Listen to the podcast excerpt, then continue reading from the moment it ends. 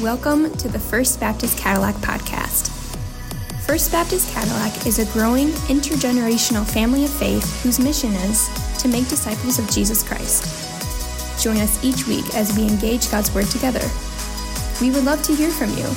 Please contact us at firstbaptistcadillac.org or text WELCOME to 231 261 1112. We set the, the scene this morning, as we continue our journey through uh, the cast of Christmas, we're going to go all the way back to the beginning, all the way back to the beginning of the first chapter of Genesis.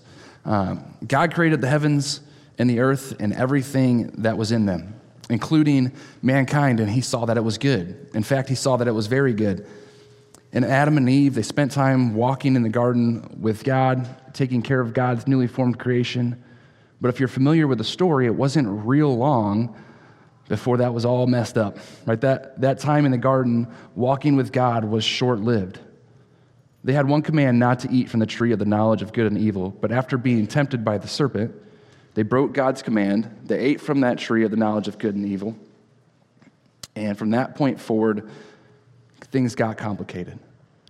Right? Life was complicated by the presence of and our awareness of sin in our lives. And life gets really messy from there. It's not long, and we see brothers murdering brothers, man trying to ascend to the same level as God, and violence sweeping across the world. But a ways down the road, generations later, God sees this man, Abraham, and he sees that he's full of faith and full of righteousness. And he establishes a covenant with him, promising that his descendants would be as numerous as the stars in the sky, that they would be a blessing to the entire world. And of course, Abraham's life wasn't perfect. He wasn't a perfect man. He had his own issues. But for the most part, he lived a life that was faithful to God. He followed his calling, he did what he said. And we see Isaac born. We see Jacob, who's later renamed Israel, born. We see his 12 sons born, who then become the 12 tribes of Israel. And one of those sons was Judah, whose line would continue through generation after generation until it passed through Boaz, who we just talked about, then Jesse and King David, and then a few generations later, we get to Jesus. And as those generations went by, it, it wasn't without ups and downs. And unfortunately, Israel, in their case, it was more downs than it was ups. They often failed to remain faithful to God. They were constantly distracted and pulled away from their true love. Throughout most of that his, history, Israel had the prophets. Right? When you read through the Bible, there's all these books of the prophets, and they're kind of spread throughout Israel's history. Sometimes delivering good news that despite their sinfulness, despite their unfaithfulness, God was going to hold up his end of the bargain anyways. Amen. And at other times, they're telling God, or God's telling them he had, he'd had enough. They're going to receive the punishment that they deserve. Right? And in 586 BC, the Babylonians destroy Israel. They take over Israel loses their land, their leaders, their, the holy city of Jerusalem, and their temple. Everything that they believed made them a, a unique people, a nation that was holy and set apart. It was all gone, every bit of it. Because they had long since forgotten what really made them different. It wasn't a what, it wasn't something they had, but a who. It was a person, it was God who made them special. And they were scattered all throughout the world. And then 48 years later, in 538 BC, the Persians took over Babylon, Babylon, allowed them to come back, take over their land, rebuild their temple, but they never really fully returned to God. They never followed him again the way that they did in their early days. They lost all real sense of who they were, and the prophets went silent. For over 400 years, Israel didn't hear from God. Eventually, the Greeks take over the Persians, and Israel fared pretty well under Greek rule. But when Alexander the Great died, his kingdom was split between his generals, and in 198 BC, the Seleucids gained control over Palestine, and they forbid, upon pain of death, the Israelites to practice their traditional life, including their religion. They also turned the temple again into a pagan shrine, and persecution began ramping up more and more. Eventually, through war and revolt and violence, Israel regained their independence in 164 BC, but as Israel's leader once again grew increasingly, increasingly corrupt, they asked of all people a Roman general, Pompey, to come in and restore order. Rather than crying out to God, they asked this Roman general to come in and restore order. But with him, of course, comes the Roman Empire.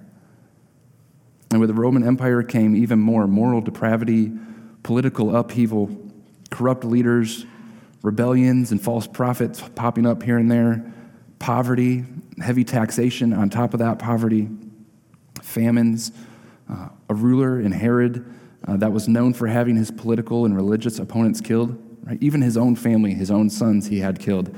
There's a story that one time he even had the priest Hyrcanus' ears cut off or, or bitten off so that he couldn't serve in the temple anymore. It's just, it was truly a time of complete desperation.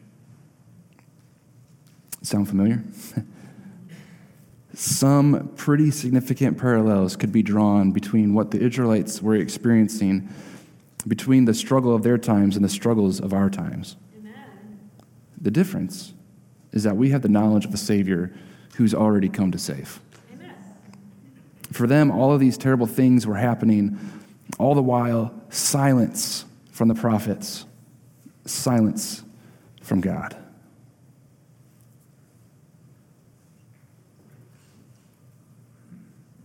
Silence is a little uncomfortable, right?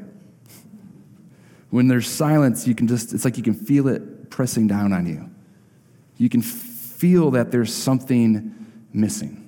Something's not happening that should be. That's exactly what Israel is experiencing. Although I don't think they really understood or realized the thing that was missing was God. That was obviously the issue. Amen. And into that silence, into that complete desperation, into that, that weight just pressing down on them, burst the angels. Into this world of hopelessness and despair appear angels, messengers of God, and the silence is broken. In the Gospels, we're given four different encounters with the angels.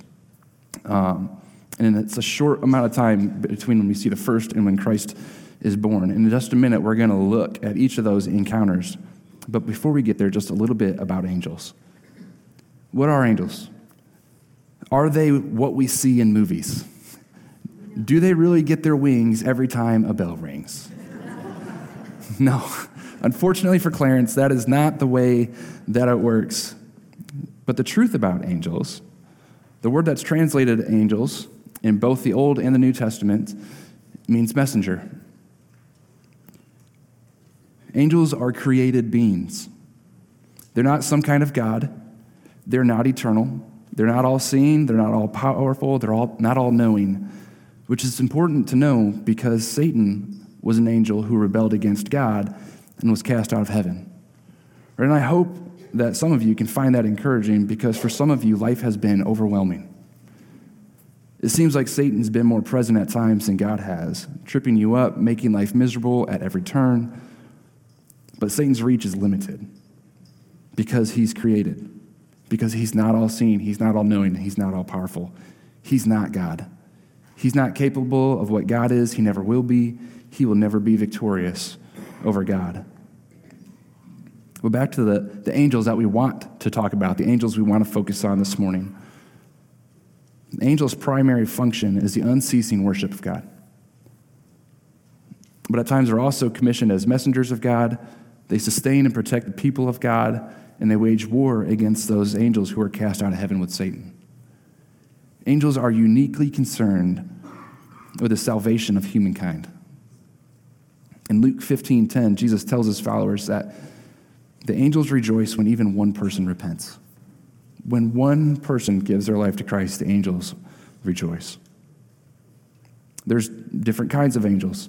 Some of them are, are specified as cherubim and seraphim, who probably somewhat resemble what we've seen in art and paintings, you know, the angels with wings, and sometimes they look terrifying. But angels also often appear as human beings. And if you look back to Genesis chapter 18, Abraham has this encounter where it says that he was visited by three strangers.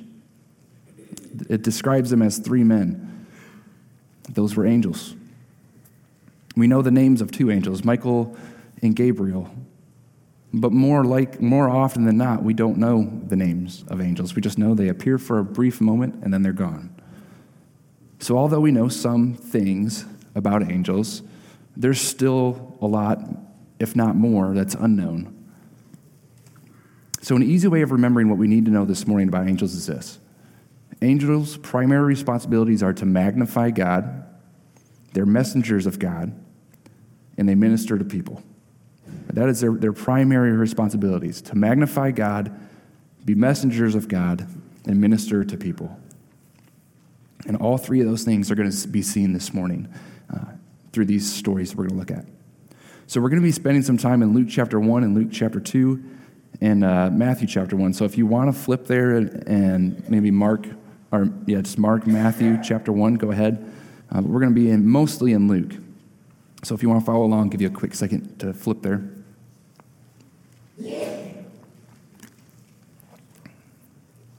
So starting with Luke chapter 1, verses 11 through 20. And there appeared to him an angel of the Lord, standing on the right side of the altar of incense. And Zechariah was troubled when he saw him, and fear fell upon him. But the angel said to him, Do not be afraid, Zechariah, for your prayer has been heard, and your wife Elizabeth will bear a son, and you shall call his name John. You'll have joy and gladness, and many will rejoice at his birth, for he will be great before the Lord. And John must not drink wine or strong drink, and he will be filled with the Holy Spirit, even from his mother's womb.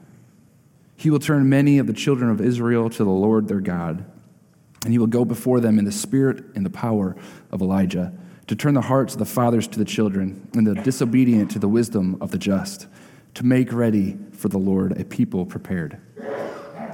And Zechariah said to the angel, How shall I know this? For I am an old man, and my wife is advanced in years. And the angel answered him, I am Gabriel. I stand in the presence of God, and I was sent to speak to you and to bring you this good news. Behold, you will be silent and unable to speak until the day that these things take place because you did not believe my words, which will be fulfilled in their time. In each story that we're going to look at this morning, we're going to take a look at two things. The first thing is the angel's message. What do they say? The second thing is the recipient's response. Very simple. We're going to go through those and then we'll get to the application at the end. So, the angel's message and the recipient's response. In this story, the angels brought the news to Zechariah that against all odds, he and his wife Elizabeth were finally going to have this child that they had been praying and asking for for years. And this child, John, would be set apart to go before the Savior that was coming into the world. The angel told him that he was going to have this incredible impact on the people of Israel that would result in people turning back to God. Right? The angel said that people would rejoice at John's birth and that he would bring joy to many. However, Zechariah's response was one of doubt and denial. He couldn't believe what he was hearing. It didn't make sense to him, so he questions the angel How is this possible? Right? We're old. How? it does not make sense. He responds with doubt and denial, so he's made mute until the birth of John because he doubted God. Right? It's, it's not so much that he doubted the message, he doubted God. And he does get on board eventually, and the story does end well, but his doubt and his denial of God's promise led to a caveat to bringing and receiving God's blessing. Right? Things got more difficult when Zechariah's first instinct was to doubt. That's story number one. So we're gonna we're gonna circle back to it. We'll get a little bit more into that. But just keep in mind as we go through this morning, we're going to look at the messenger, the message, and the, and the response of each encounter. So that's story number one. The second encounter is found in Luke chapter 1, 26 through 37. This is when we see Mary being told she's going to uh, be pregnant and have the baby Jesus. And it says this In the sixth month, the angel Gabriel was sent from God to a city of Galilee named Nazareth, to a virgin betrothed to a man whose name was Joseph of the house of David. And the virgin's name was Mary. And he came to her and said, Greetings, O favored one. The Lord is with you. But she was greatly troubled at the saying and tried to discern what sort of greeting this might be. And the, angel said to her, Do not be afraid, Mary, for you have found favor with God. And behold, you will conceive in your womb and bear a son, and you shall call his name Jesus. He will be great and will be called the Son of the Most High. And the Lord God will give him the throne of his father David, and he will reign over the house of Jacob forever. And of his kingdom there will be no end. And Mary said to the angel, How will this be, since I'm a virgin? And he answered her, The Holy Spirit will come upon you, and the power of the Most High will overshadow you. Therefore, the child to be born will be called Holy, the Son of God. And behold, your, Elizabeth, your relative Elizabeth, in her old age, has also conceived a son. And this is the sixth month with her who was called barren. For nothing, nothing will be impossible with God. And Mary said, Behold, I am the servant of the Lord. Let it be to me according to your word. And the angel departed from her. The message was fairly similar, right? Similar to the, to the message that Zechariah said or received. The message was, You're going to have a son in a miraculous way that nobody is going to believe is possible. It's not going to make sense. And this son that you're going to have, he's going to bring joy to the people of Israel. But in, in addition to that message, was the fact that the child she bore was going to be the Son of God. Right? Not just a prophet, not just somebody with a, an important message, but the physical person in the presence of God here on earth. And she was the one chosen to be his mother. This Jesus would inherit the throne of David, would rule on it forever, and to his kingdom there would be no end.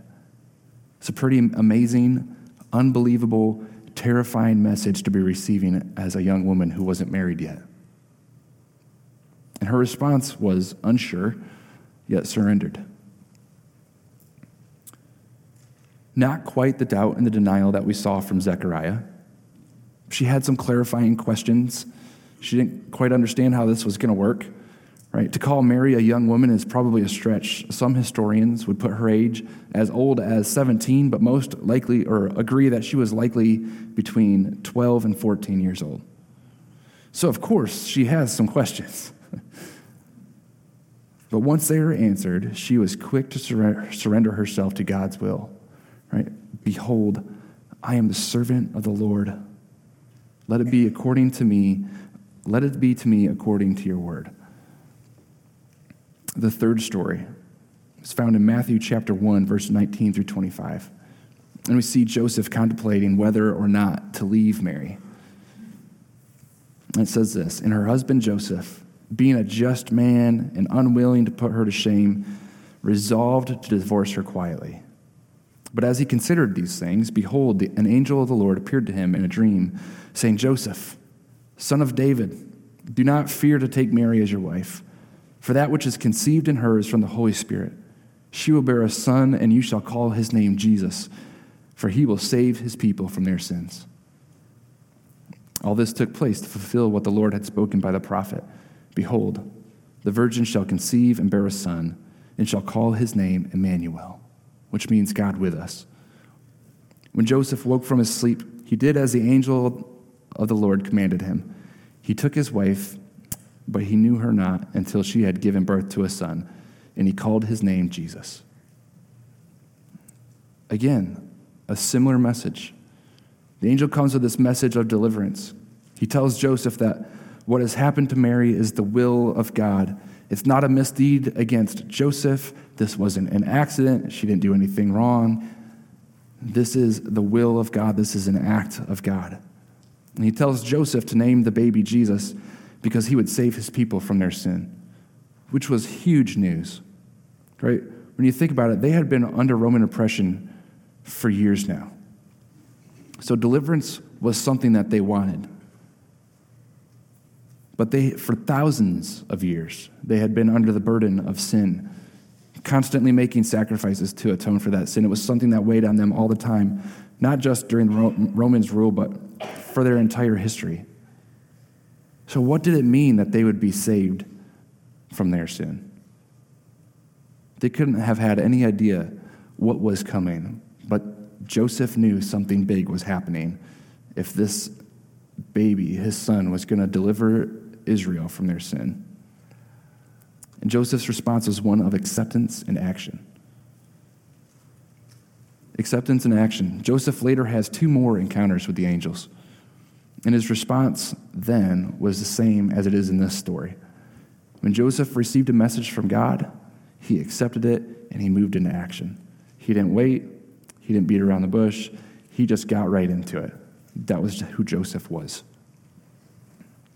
The fourth and the final story we're going to look at this morning is found in Luke chapter 2, verses 8 through 17 and 20. It's where our scripture for Advent came from this morning. And it says this In the same region, there were shepherds out in the field keeping watch over their flocks by night. And an angel of the Lord appeared to them, and the glory of the Lord shone around them, and they were filled with great fear. And the angel said to them, Fear not, for behold, I bring you good news of great joy that will be for all the people. For unto you is born this day in the city of David a Savior, who is Christ the Lord. And this will be a sign for you. You will find a baby wrapped in swaddling cloths and lying in a manger. And suddenly there was with the angel a multitude of the heavenly host praising God and saying, Glory to God in the highest, and on peace and on earth peace among those with whom he is pleased. When the angels went away into heaven, the shepherds said to one another, Let us go to Bethlehem and see this thing that has happened, which the Lord has made known to us. And they went with haste and found Mary and Joseph and a baby lying in a manger. And when they saw it, they made known the saying that had been told them concerning this child. And the shepherds returned, glorifying and praising God for all they had heard and seen as it had been told them. Again, it's a very, very similar message.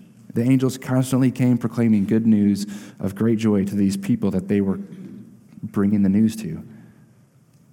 Only now it wasn't something that was going to happen in the future, it was something that had already happened, something that was happening right now. They said, There has been born in the city of David the Savior of the world, which is great news, should bring great joy to the people. The angels came proclaiming praise to God, peace on earth, and joy to the people. And the shepherd's response was belief in broadcasting. Belief in broadcasting. They believed what the angels said. So they went to see it for themselves. They spread the good news they had received, and then they praised God for all that had been seen and everything they'd been a part of, right? They were honored with a message from God and they didn't let it go to waste. So that's a, a snapshot of each of these encounters of the angels. You see, Zechariah, Mary, Joseph, and the shepherds all receive messages, somewhat unique to them, but universal for the world. A couple of things to note before we jump into the application. Number, number one, the angels didn't come to these people while they were doing something special. They weren't in prayer or worshiping in the temple, with the exception of Zechariah, but he was doing his job. So for him, it was kind of another day at work.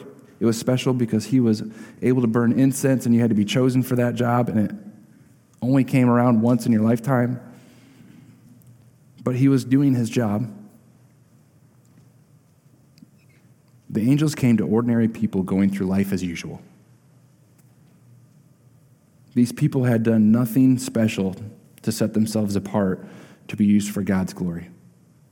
They weren't spending extra time at church. They weren't consecrating themselves in prayer. They weren't doing anything more than the average person, but God chose to use them anyway.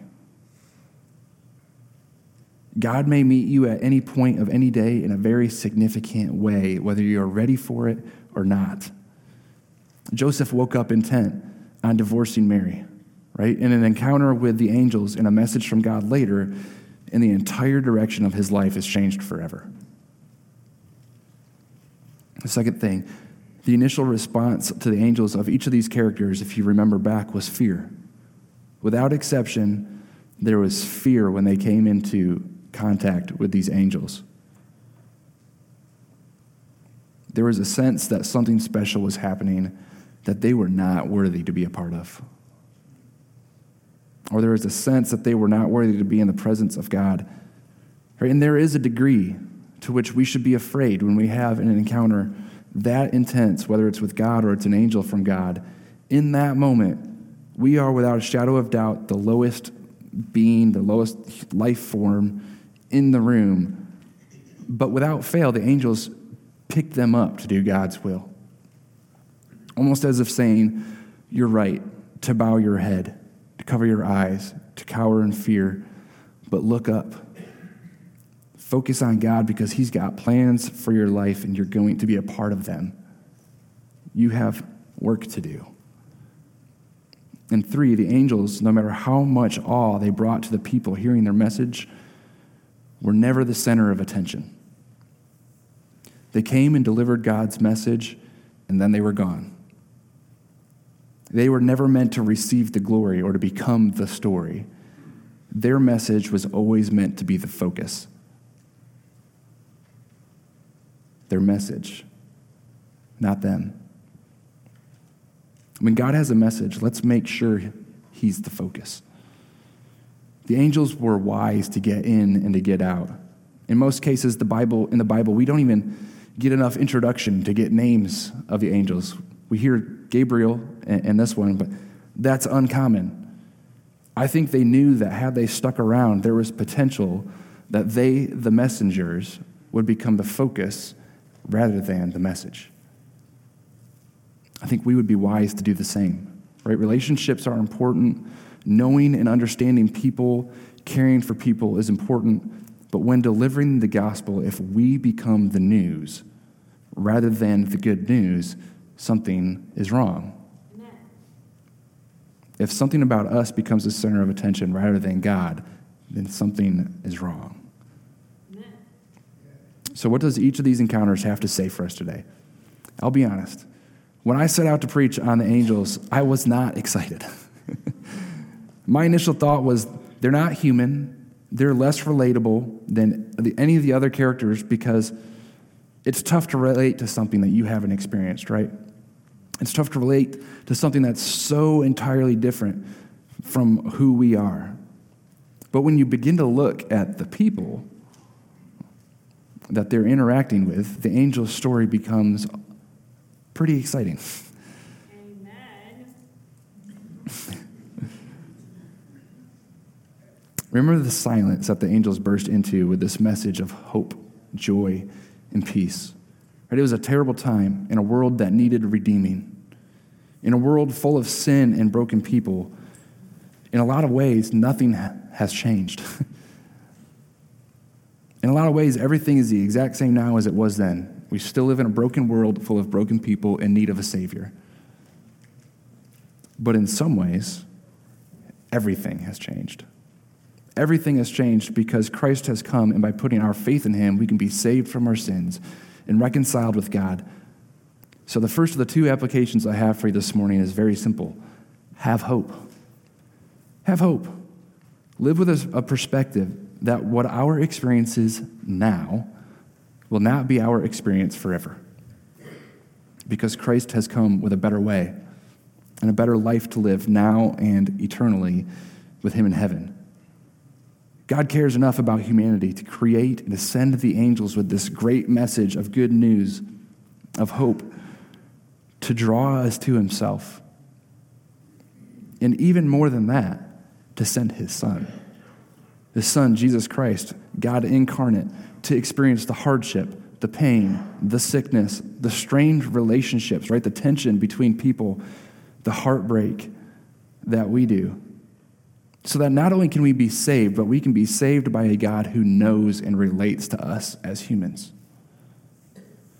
The second way of applying the message this morning is in considering the response of each of the people that we talked about.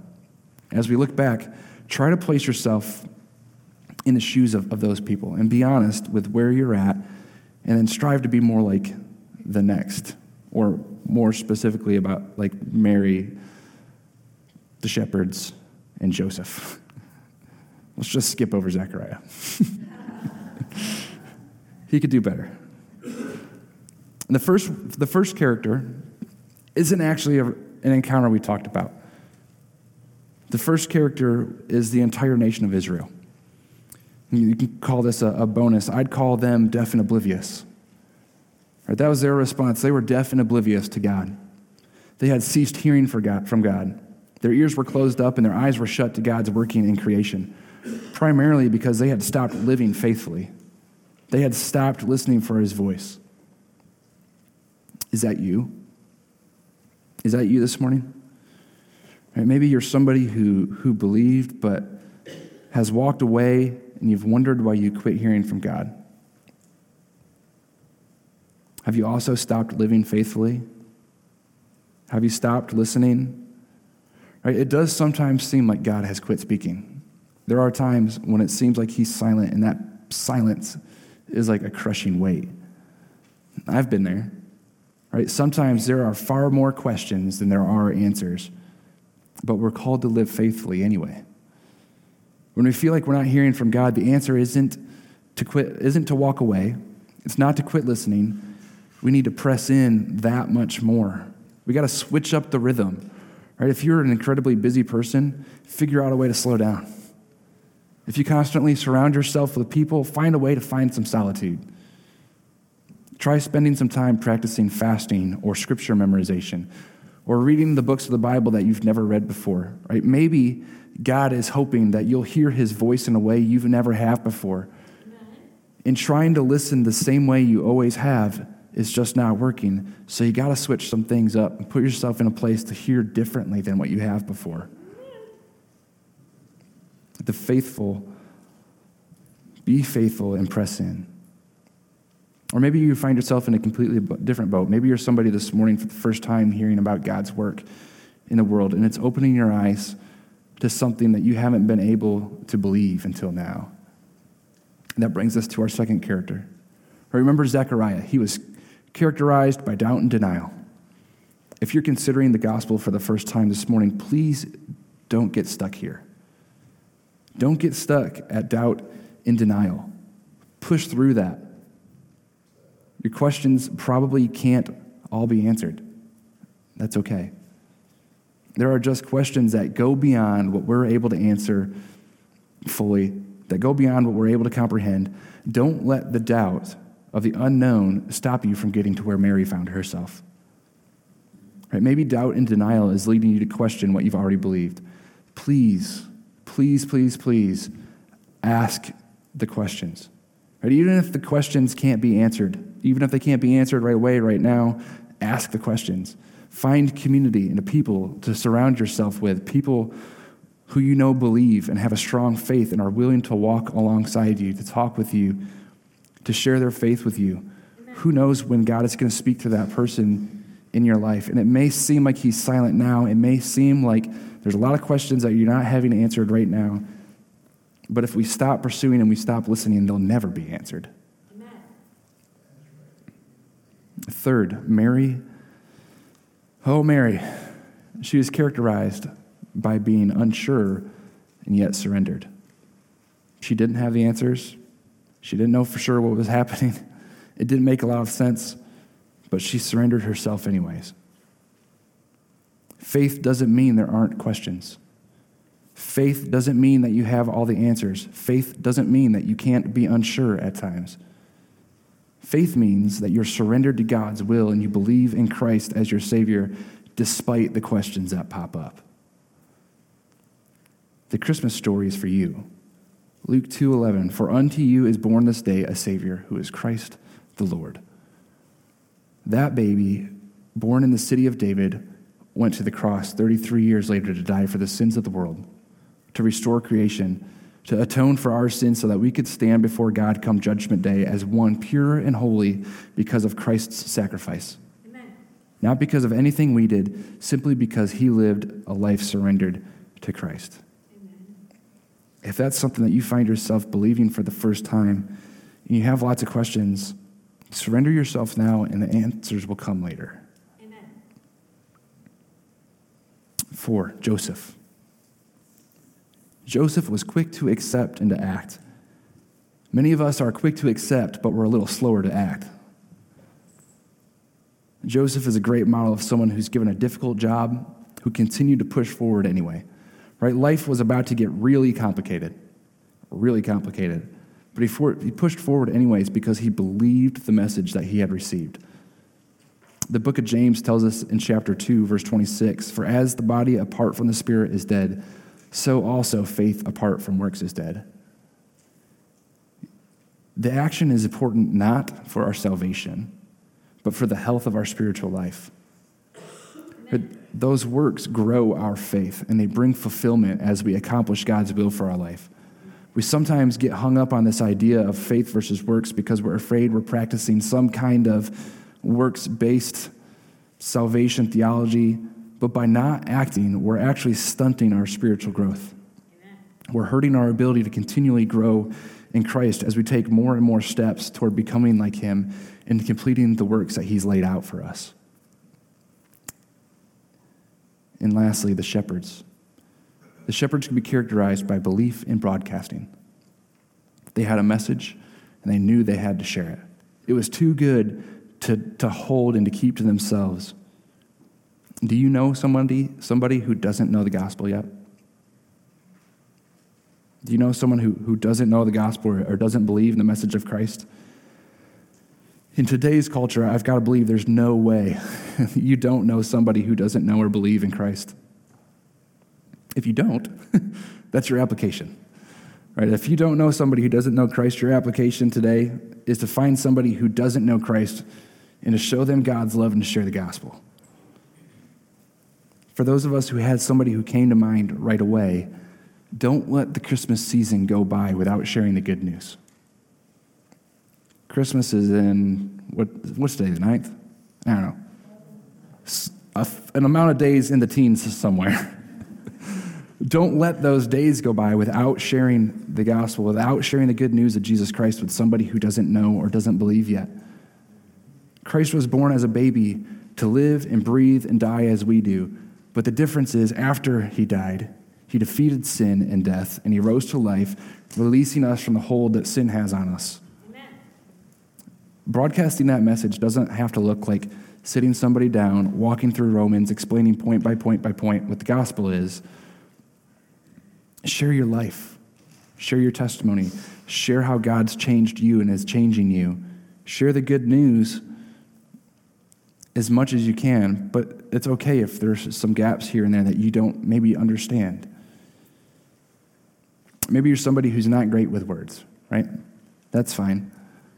Don't let it be a crutch. Don't let it be an excuse. There's plenty of other ways that you can share the gospel, right? There's things like the series, the TV series, The Chosen, which does a great job communicating the gospel and who Jesus was. If you struggle to use your own words, just find some way to pair a presentation of the gospel with your life and broadcast the message of the way that God has changed you to the people who you know who don't know Christ yet. These encounters with the angels, because we've heard them so many times, every Christmas, right, we read the same stories. Sometimes it's easy to just kind of let them become part of the routine. It's easy to forget how that changed life for everybody. Don't let that happen to you this year. Where do you find yourself in that spectrum of faith? Are you at the beginning of your walk? Are you asking questions? Maybe you've been faithful for a long time and you know there's some actions you need to take. For me, I know that's where I'm at. I'm kind of in that Joseph space where I need to be better about acting. it's real easy to get caught up in the things that you're doing in the business of your day and say, well, I can do that later. When God gives you a message, when God gives you something to do, accept it and act on it like Joseph. That's where I'm at. Where are you this morning? Let's pray. God, thank you so much for being a God who speaks to us, who's given us this wonderful message through the angels. God, I pray that you would empower us to take your word or take the way that God has spoken to the world, to put that in our hearts, to hold it within our hearts as something true and dear, but then to broadcast that through the world.